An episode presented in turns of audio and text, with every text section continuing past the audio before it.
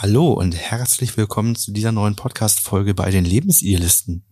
In dieser Folge geht es um das Thema Lügen zerstören die Beziehung. So geht ihr richtig mit Lügen in der Partnerschaft um. Mein Name ist Florian. Ich bin Ina. Wir sind Paartherapeuten und Coaches und helfen euch raus aus der Krise hinein in eine glückliche und harmonische Beziehung.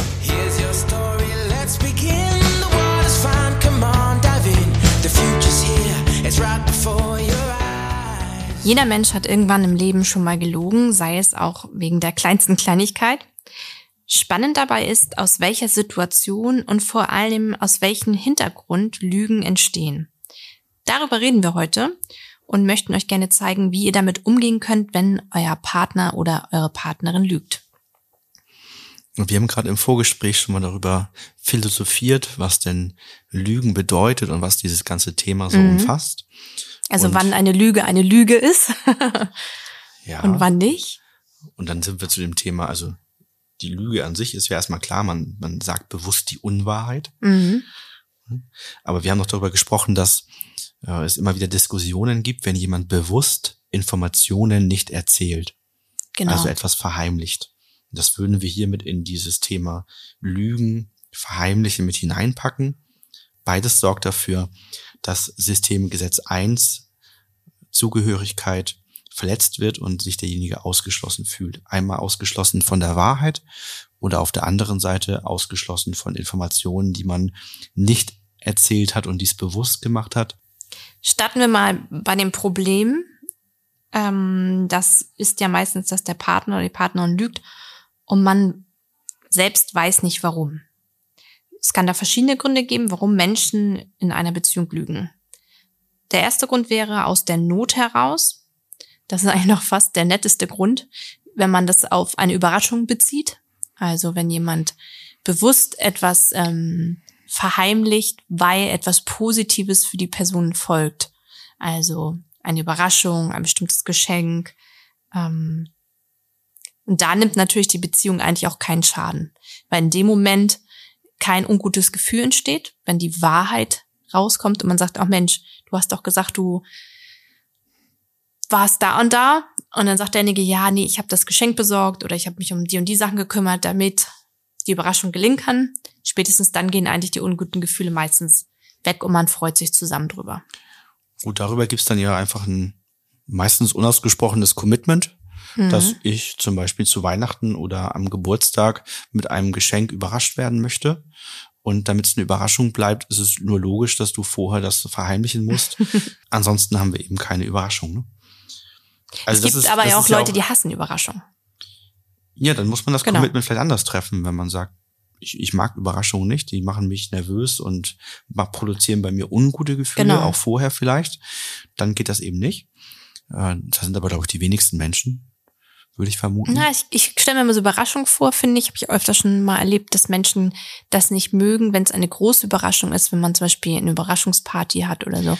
Ne, die dann sozusagen im Vordergrund stehen und denen das unangenehm ist und wo dann nicht die unguten Gefühle so weggehen, sondern man in dem Moment eigentlich sich überfordert mhm. fühlt, unwohl fühlt. Okay, also da hat aber jemand ja eigentlich kein Thema mit einer Überraschung an sich in Form von, ich bekomme was geschenkt, sondern ich stehe im Mittelpunkt. Mhm, das ist dann genau. das Problem eigentlich. Ne? Dann muss man das natürlich verhindern, weil man dann den anderen ja wieder in ungute Gefühle führt. Aber hier ist es ja so, dass wir von Überraschungen sprechen, die dem anderen ein positives Gefühl machen, also die eine positive Absicht gezielt für den Partner, die Partnerin haben und das im Regelfall in Ordnung ist. Ja, dann gibt es vielleicht Dinge, bei denen man sich nicht traut, die Wahrheit auszusprechen, weil man vielleicht den Partner nicht kränken, nicht verletzen möchte. Na, also das sind dann schon vielleicht Kleinigkeiten wie das Outfit, die Frisur, wenn, wenn dort nach Feedback gefragt wird, entsprechend nicht die Wahrheit zu sagen. Ähm, das geht darum, vielleicht auch nicht seine Meinung zu sagen, wenn es um einen Kompromiss geht. Also so diese Kleinigkeiten im Alltag, die je nach Schwere der Lüge unterschiedlich stark die Beziehung belasten können. Ne? Aber da muss man vielleicht auch zu sagen, dass meistens da schon eine Vorverletzung stattgefunden hat, also schon andere Verletzungen bestehen, dass man halt nicht offen aussprechen kann, was man denkt, was man fühlt, seine eigene Meinung vertreten mag, so dass man eine Lüge abdriftet. Also wenn man jetzt so das Szenario sich vorstellt, du würdest mir nicht sagen wollen, dass mein Pullover hässlich ist, den ich mir neu gekauft habe, und sagst du es, dass er gut aussieht, dann machst du das ja aus einem Grund. Weil es vielleicht Vorerfahrungen gab, die dich jetzt so handeln lassen.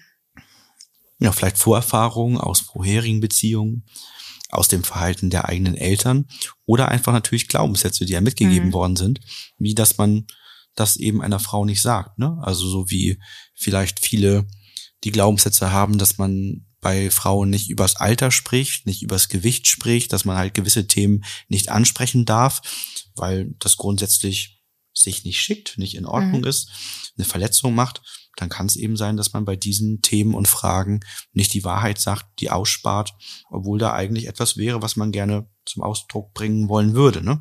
Mhm. Und der letzte Grund wäre, um Konflikte zu vermeiden. Das ist zum Beispiel bei Meinungsverschiedenheiten so. Das ist dann eher meistens Selbstschutz, weil man Angst vor den Konsequenzen hat. Was gar nicht so selten der Fall ist, dass man ähm, sozusagen in eher eine defensive Haltung geht und sagt, ich möchte nicht diesen Konflikt austragen. Ich sage das jetzt einfach so, dann habe ich meine Ruhe. Das haben wir ja im Extremfall sehr regelmäßig auch im Coaching beim Thema Fremdgehen oder Affären, mhm. ja, wo dann eben natürlich gelogen und verheimlicht wird. Und tatsächlich würde ich sagen, die meisten Paare, die bei uns im Coaching mit dem Thema Fremdgehen oder Affären sind, da ist es nicht so gewesen, dass derjenige, der es getan hat, es ausgesprochen hat und von sich aus gesagt hat, hey, letzte Woche ist mir da ein Fehler unterlaufen. Ich, ich muss da mal mit dir drüber sprechen, da ist was passiert und man schafft diesen Gesprächsrahmen und, und spricht das aus, sondern in den allermeisten Fällen kommt es raus ähm, oder es häufen sich die Indizien so stark, dass irgendwann derjenige, der fremdgegangen ist, so sehr unter Druck ist, dass er die Lüge nicht mehr aufrechthalten kann. Das, das sind eigentlich eher die Szenarien, die da meistens stattfinden. Ne? Kommen wir im nächsten Schritt einmal zu den Folgen. Die Folge ist natürlich, dass die Beziehung stark drunter leidet, wenn Lügen ein Thema sind. Und die Folgen hängen von vielen Faktoren ab. Einmal natürlich die Situation und die Art und Weise, wie es herausgekommen ist, ist genauso das, was du gerade sagtest, ne? Dass wenn man es natürlich ähm, selber herausgefunden hat, dass derjenige lügt, macht es natürlich nochmal eine starke Verletzung zusätzlich. Ein weiterer wichtiger Punkt ist, dass die belogene Person immer unsicherer und unzufriedener wird und dass das Misstrauen wächst. Und das ist der entscheidende Punkt auch häufig in den Coachings und in den Beziehungen, denn dass etwas passiert ist, was nicht passieren sollte, wie zum Beispiel beim Fremdgehen, ist immer der eine Part, der dann auch verarbeitet werden muss in der Beziehung. Häufig ist tatsächlich der schlimmere und länger anhaltende Punkt, dass gelogen wurde und das verheimlicht wurde. Das ist etwas, was häufig das Vertrauen noch viel stärker erschüttert als das Fremdgehen an sich. Das heißt, wir, wir, wenn man, in den Coachings haben wir meistens 30, 40 Prozent, die wir verarbeiten, das, das Fremdgehen und 50, 60 Prozent, 70 Prozent manchmal geht darum, eben um diese Lüge und die, und die, die, dieses Vertrauen, was verloren gegangen ist, das wieder aufzubauen. Das heißt, eine, eine wichtige Folge ist ein, ein teilweise massiver Vertrauensverlust durch die Lüge an sich. Die, die Lüge ist häufig schlimmer als das, was eigentlich passiert ist. Genau, und das ist auch der Punkt, den, der als nächstes eigentlich kommt. Die Angst, dass das Lügen zur Gewohnheit wird. Also, dass man auch so ein bisschen den Respekt der anderen Person gegenüber verliert, weil man sagt, ich habe jetzt gar kein Vertrauen mehr. Ich weiß ja nicht, ob du nicht schon mal in der Vergangenheit gelogen hast ist das vielleicht nicht das erste Mal, dass du mich betrogen hast, dass du mich belogen hast. Ich kann mir auch nicht vorstellen, dass es in der Zukunft noch äh, nicht mehr vorkommt. Also es ist schwierig, weil man so dann die Erkenntnis bekommt, ach, Lügen ist ja vielleicht für die Person gar nicht so schwer. Und dann stellt man ja auch alles in Frage und das äh, triggert das Misstrauen immens an. Aber auch in der Folge für denjenigen, der, der lügt, dass mhm. er abstumpft Mhm. Ja, und diese, Jetzt ist auch egal, ne? Lügennormalität ja. auch wird, ne? Also dass man das als als normal und als normal in der Beziehung ansieht, so wie das vielleicht manchmal im Vertrieb oder so, dann, dass man sagt, ja Mensch, die eine oder andere Lüge ist ganz normal. Ich, ich sag dem, wir schaffen das in einer Woche, obwohl ich weiß, wir brauchen zwei. Ähm, Hauptsache, der macht den Auftrag. Ähm, das sind natürlich dann so Dinge, wenn man sowas dann auch mitnimmt in die Beziehung und da abstumpft und regelmäßig vielleicht sogar auch im Berufsalltag dann äh, schwindelt, um Aufträge zu generieren oder was auch immer, dann kann es natürlich sein, dass, dass sich die, die Tragweite immer mehr ausdehnt und dass das vom Vertrauen her gar nicht mehr zu kitten ist. Da hatte ich jetzt gerade auch ein Paar im Coaching, da ging es auch viel das Thema Lügen, wo die eine Seite dann sagte, naja, rückblickend kann das sein, dass ich da gelogen habe. Ich habe das eher für mich innerlich so hingestellt, wie ich habe einfach Informationen nicht weitergegeben. Und ähm, das ist natürlich sehr schwierig, wenn man eine unterschiedliche Definition von Lügen, von Wahrheit, von Offenheit, von Transparenz hat. Ähm, dass jeder sich dann das so ein bisschen dreht, damit sich das für einen selber erträglich anfühlt und man vielleicht nicht in das schlechte Gewissen reinrutscht. Ja, und die letzte Folge ist Verzweiflung wegen fehlender Lösungsstrategien und dann der Gedanke an die Trennung, weil man irgendwann nicht mehr weiter weiß. Äh, wenn das Gefühl ist, dass das Lügen pathologisch geworden ist und jemand dort einfach drin hängt.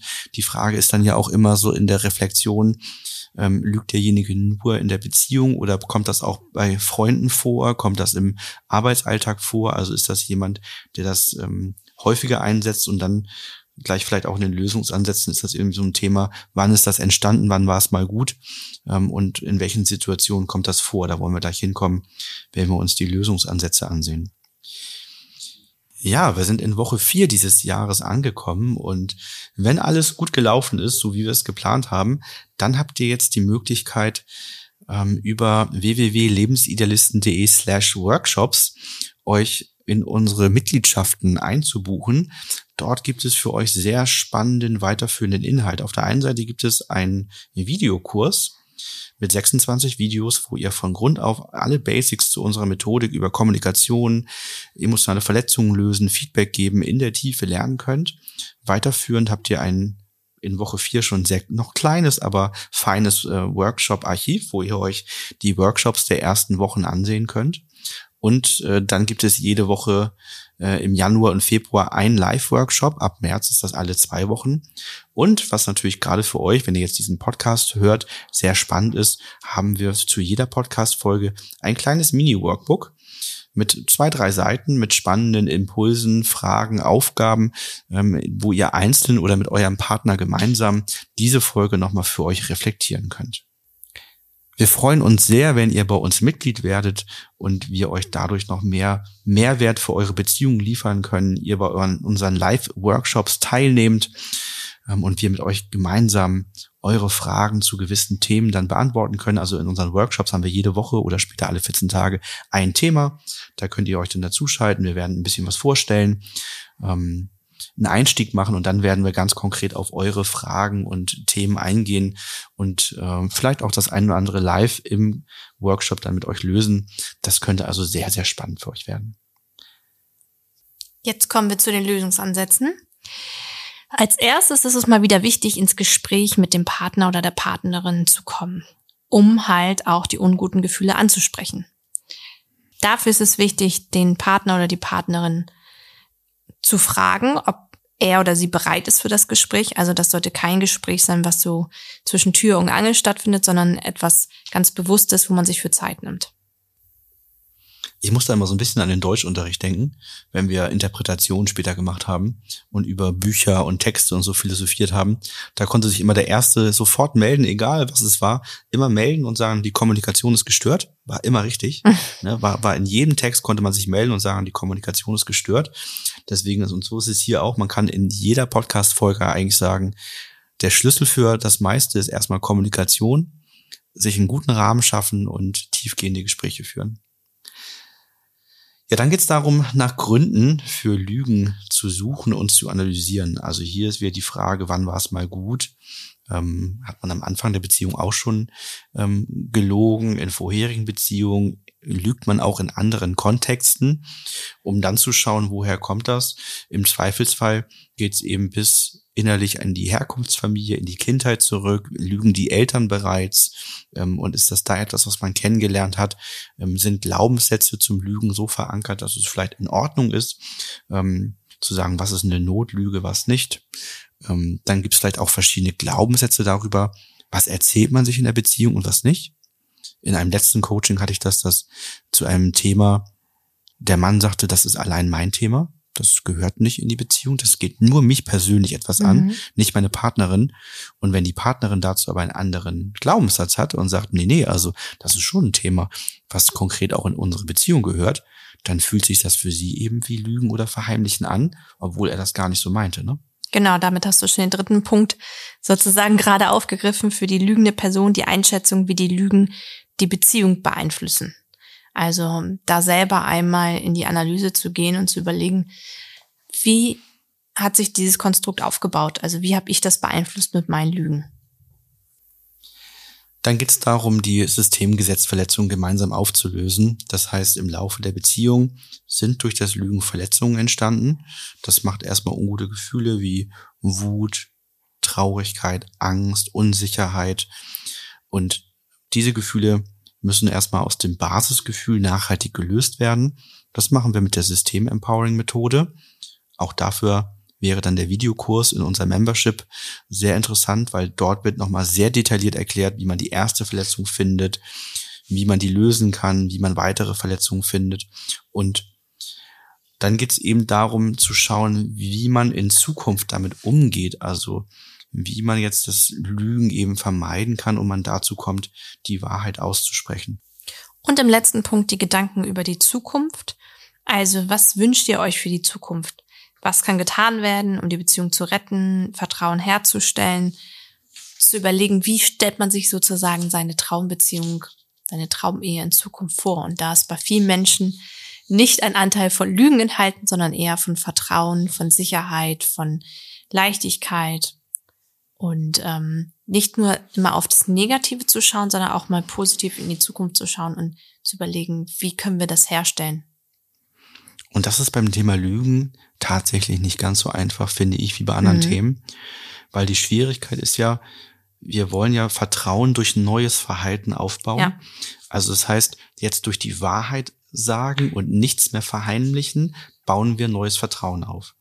Das ist aber in, in, in der Beweisführung nicht ganz so einfach, jemandem zu beweisen, dass man nichts verheimlicht hat. Mhm. Das heißt, ähm, das ist, ist eben dort ein Prozess, dessen muss man sich bewusst sein, wenn man überlegt, spreche ich die Wahrheit aus oder nicht, dass die Konsequenz im, im Vertrauen aufbauen, dass bis das wieder da ist, dass das sehr langwierig ist und schwierig ist und man teilweise eben Wege gehen muss, die man sonst vielleicht nicht so geht, wie zum Beispiel, äh, was Paare dann schon hatten, die haben Vereinbarungen getroffen übers Geotracking, dass das aktiviert sein darf und man eben sehen kann auf den Smartphones, wo der andere sich aufhält, dass man sich regelmäßig gegenseitig im Handy die Verläufe zeigt und so. Das sind alles Dinge, die dann vielleicht übergangsweise gebraucht werden, um zurückzufinden ins Vertrauen. Ne?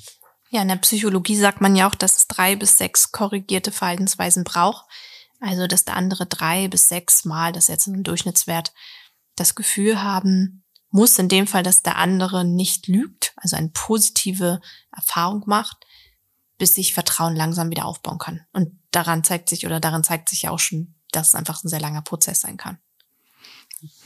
Ja, ich finde, das ist einfach es ist total, es ist ein, bei, bei vielen Themen einfacher, ne? Vertrauen mhm. wieder aufzubauen. Also wenn es darum geht, dass, dass ähm, irgendwas passiert ist, was, was den einen verletzt, wie zum Beispiel ähm, irgendeine Aufgabe wurde mehrmals nicht erledigt und das macht irgendwann ein ungutes Gefühl, Ausgleich von Geben und Nehmen ist nicht mehr so stimmig, man spricht drüber und findet zur Lösung, sagt, Mensch, stimmt, wenn das jetzt ein ungutes Gefühl macht, dann, dann nehme ich die Aufgabe ernst und erledige die jetzt wirklich immer genauso, wie es besprochen wurde und dann macht man das und das ist sichtbar. Man kann das sehen. Aber es ist eben nicht sofort sichtbar, spricht man die Wahrheit oder nicht. Von daher ist eben der, der Prozess im Vertrauen wieder aufbauen hier schwerer, als wenn es nur darum geht zu sagen, ich baue wieder das Bild von Zuverlässigkeit auf, zum Beispiel. Mhm. Ne? Deswegen äh, der, der Hinweis, äh, macht euch sehr intensiv Gedanken, ob ihr eine Lüge wirklich eingehen wollt oder nicht, denn die Konsequenzen sind häufig weitreichender für die Beziehung, als man sich das in dem Moment vorstellt. Das war's mit dieser Folge. wir hoffen, dass diese euch weitergeholfen hat. Wenn ihr noch weitere Fragen oder Impulse zu diesem Thema habt, schreibt uns gerne eine E-Mail. Ansonsten freuen wir uns sehr, wenn wir uns in der nächsten Woche wieder hören. Vielen Dank fürs Zuhören. Bis bald. Ciao.